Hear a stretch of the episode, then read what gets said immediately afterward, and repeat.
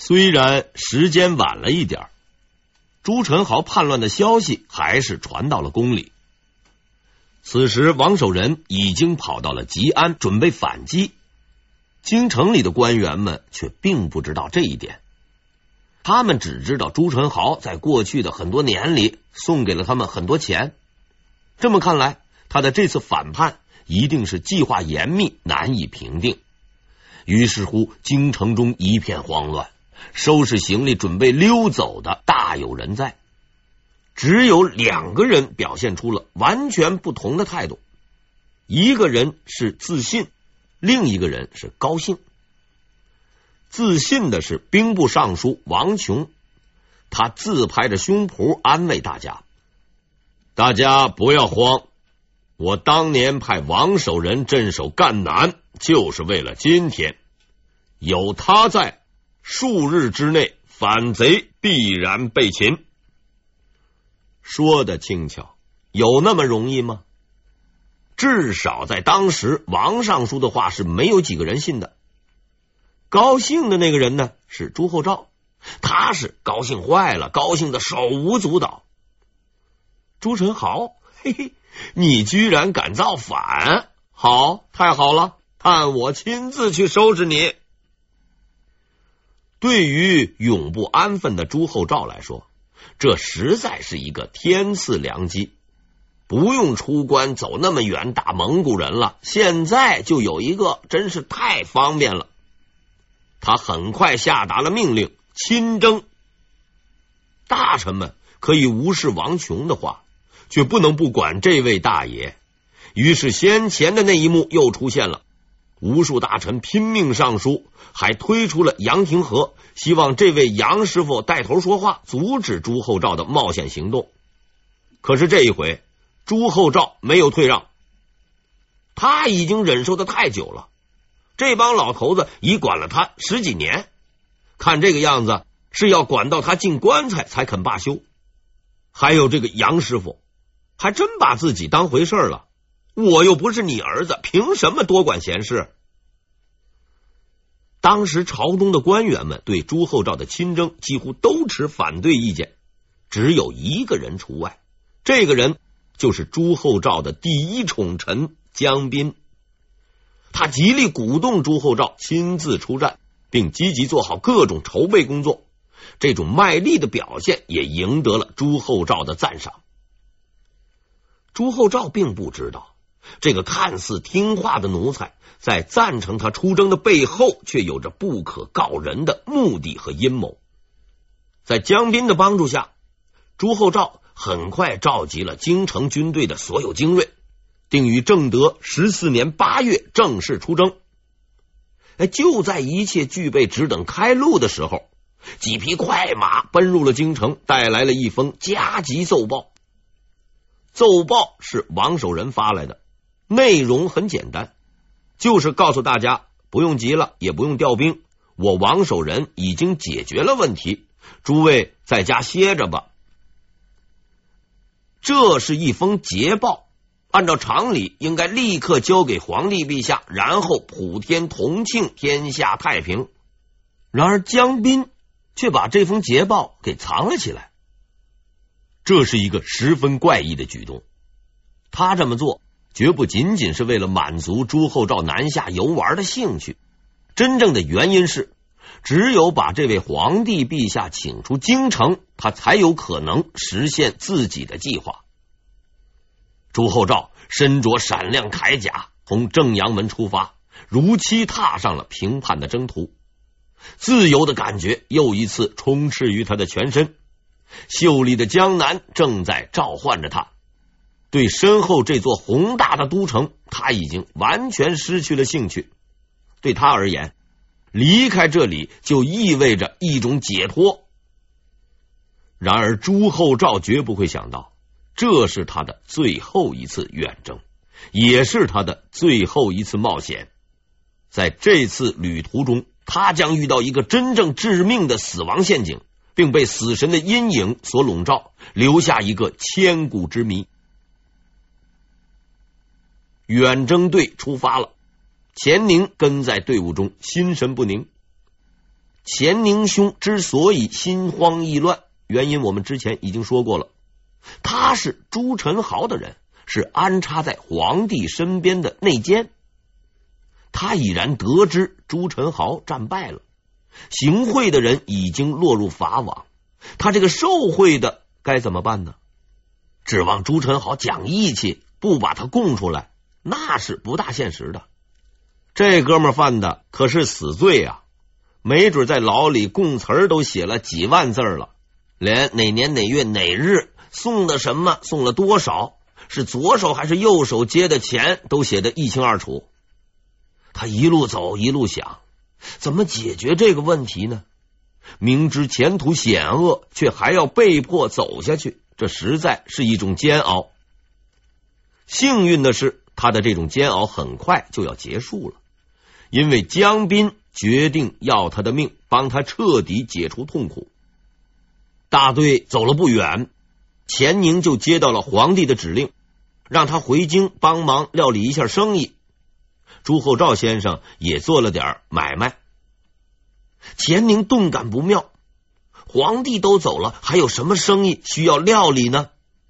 但是他也没有办法，只好乖乖的打道回府。这是江彬的调虎离山计，毕竟大家都是熟人，当面不好下手。他一边建议朱厚照安排钱宁回京，同时派人快马加鞭赶到了江西，寻找钱宁勾结藩王的证据。钱宁兄收钱收的手软，这证据自然是一找一箩筐。使者回来报告了江彬，江彬报告了朱厚照，朱厚照发言了：狗奴才，我早就怀疑他了。哎，和杀刘瑾时那句话差不多，既然早就怀疑，早干嘛去了？树倒猢狲散，墙倒众人推。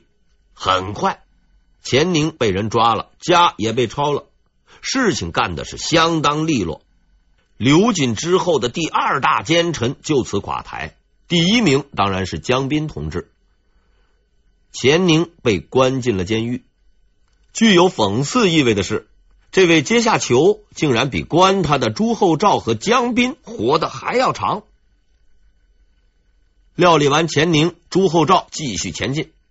他的行程是这样的：由京城出发，途经保定进入山东，过济宁抵达扬州，然后由南京、杭州一路南下到达江西。可以看出，这是一条凝结着朱厚照先生智慧结晶的出行路线，既有人文景观，扬州产美女，又有自然风光。这时他已经得知朱宸濠兵败的消息，却并没有打消出游的念头，正相反，他准备借此机会好好的玩一玩，放松放松。按说皇帝出游到下面调研视察，地方官员应该高兴才对，可是这条消息一传开，沿途的官员们顿时吓得是魂飞魄散。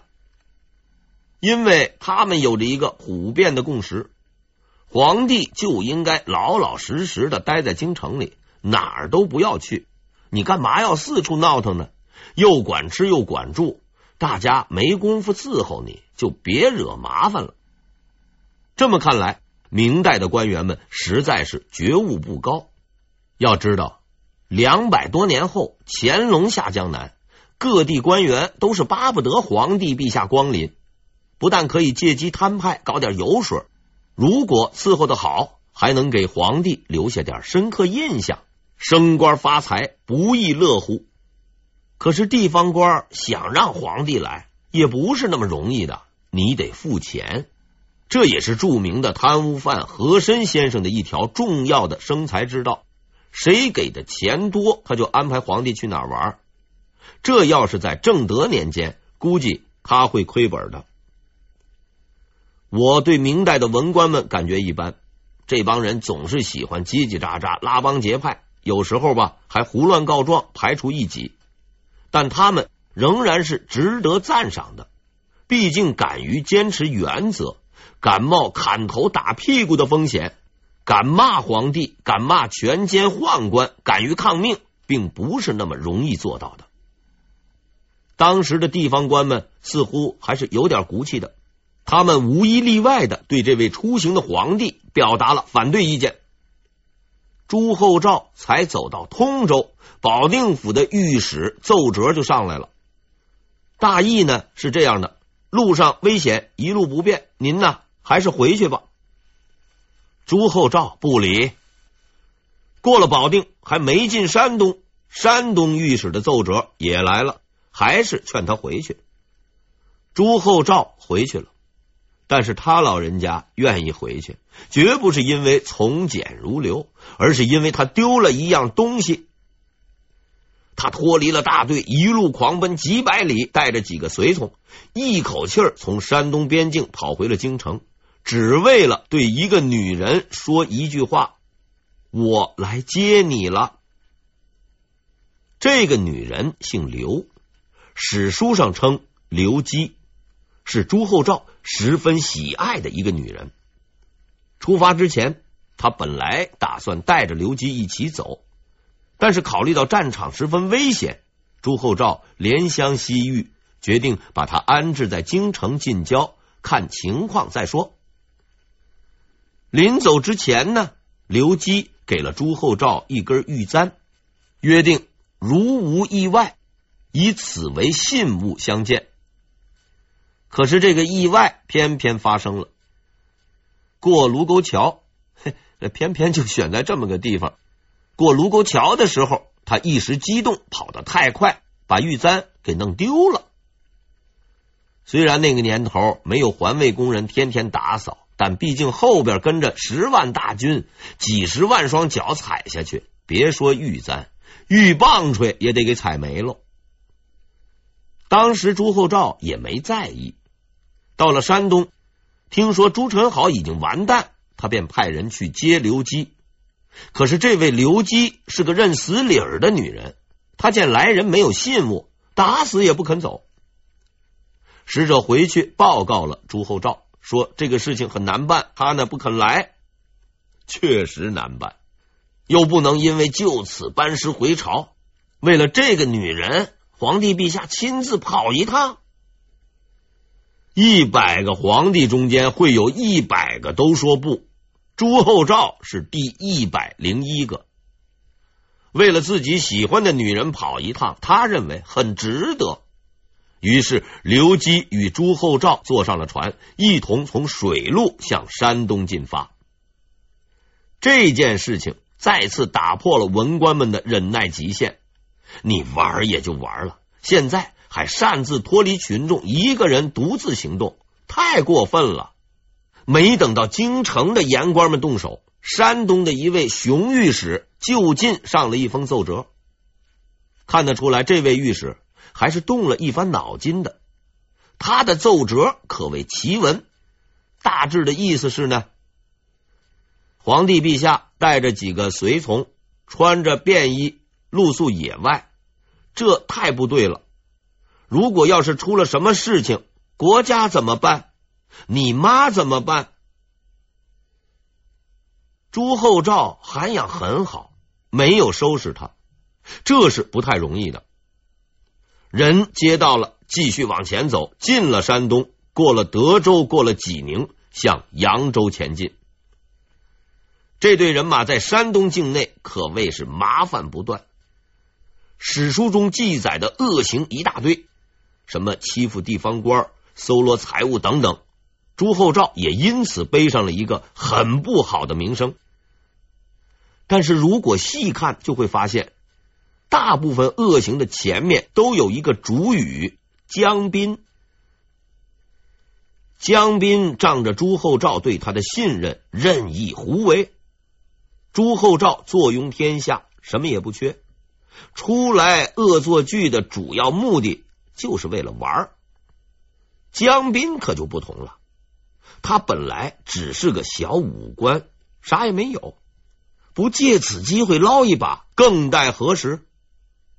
他干的是相当过分，到了一个地方，立马就向地方要钱，如果不给，就任意安插一个罪名，甚至把绳索直接套到地方官的脖子上，不把人当人，还派出士兵四处搜罗百姓财物，敢抵抗的就拳脚相向，搞得地方是鸡犬不宁。他狐假虎威，架子也是越来越大，竟然连成国公朱府见他都要下跪。朱府是谁？朱府就是追随朱棣作战的靖难功臣朱能的后代。当年真定之战，朱能敢带几十人追几万敌军，老人家要是在天有灵，看见自己的后代如此窝囊，没准啊能气得活过来。虽然朱厚照自己也干过一些不太地道的事情，但是总的来说，他本人做事还是比较有分寸的，连指着鼻子骂他的言官都能容得下，还容不下老百姓吗？但是他对发生的这一切那是要负责任的。江彬是一条恶狗，他却是恶狗的主人。朱厚照没有意识到，由于他无尽的放纵，这条恶狗已经变成了恶狼，即将调转他锋利的牙齿，对准他的主人。江彬是一个武将，以打仗起家，作战很是勇猛。据说有一次在战场上，他的半边脸被冷箭射穿，这位粗人二话不说，立马就把他拔了出来，脸上的鲜血直冒，不管，继续作战，吓得敌人魂不附体。但除了好勇斗狠之外，他就是一个彻头彻尾的恶棍，贪污受贿、敲诈勒索，无所不为。对于这些事情，朱厚照呢，他知道，却不愿意多管。在他看来，这个人不过是想捞点钱，可以理解，也可以接受。可惜他错了。江彬的胃口很大，不但打算要他的钱，还想要他的命和他的江山。江彬设定了圈套，准备借此出征的机会除掉朱厚照。对于这一切，朱厚照呢还蒙在鼓里。在他的眼里，江彬是一个十分可靠听话的人。哎，说到底吧，他还只是一个不到30岁、缺乏社会经验的年轻人。朱厚照这辈子也算是多姿多彩，短短的10几年，他就遇上了3次谋反刘瑾啊，当然这个存在争议，朱志藩，还有最近的朱宸濠。或许是上天保佑吧，这3次谋反竟然连他的一根汗毛都没有伤到。但是这一回不同，致命的威胁已经来到了他的身边，阴谋的黑手正慢慢的伸向毫无察觉的朱厚照。很快他将扼住皇帝陛下的喉咙，置之于死地。既然是阴谋，就如同电视剧里一样，总会有点波澜起伏。这个时候江彬看到了那封要命的奏折，他那自以为聪明绝顶的脑袋一下子懵了。这封奏折呢比较长，精选内容如下：先于沿途伏有奸党，期为博浪荆轲之谋，诚恐前部之徒诚系窃发，或有意外之余，臣死有遗憾矣。这几句话应该比较好理解，就不解释了。最后介绍一下落款作者赣南王守仁。顺便说两句，这封奏折朱厚照看了，却并没有理会。在这之前，江彬和王守仁也算是某种程度上的战友，毕竟当时他们有朱宸濠这个共同的敌人。但是王守仁的显赫战功让江彬愤怒了，他没有想到这个一没钱二没兵的家伙竟然平定了叛乱，抢了自己的风头，而这份奏折上的每一个字儿在江彬看来都是在说他自己。红眼病外加做贼心虚，江彬决定先拿王守仁开刀。有一份杂志曾经评过人类有史以来最不应该犯的战略错误，经过投票选举，有一个结果以超高票数当选，武力进攻俄国。这个结果比较靠谱，连拿破仑、希特勒这样的猛人千里迢迢的杀将过去，也只能啃几口西伯利亚的血，最后灰溜溜的跑回去。如果要评选正德年间最不应该犯的错误，翻翻史书，不用投票大概也能得出一个结论，那就是和王守仁先生叫板。其实王守仁写的这份奏折并不是指向江彬，他说的主要是朱宸濠的余党，当然了，其间是不是有隐含的意思，这也是值得研究的。继朱宸濠之后，江彬成为了王守仁的新敌人。事实证明，江彬是一个比朱宸濠可怕的多的对手。江彬想出了一个很恶心人的方法，他在等待着一个机会，要像猫捉老鼠那样先慢慢的整治王守仁，然后再除掉他。这个机会很快就出现了。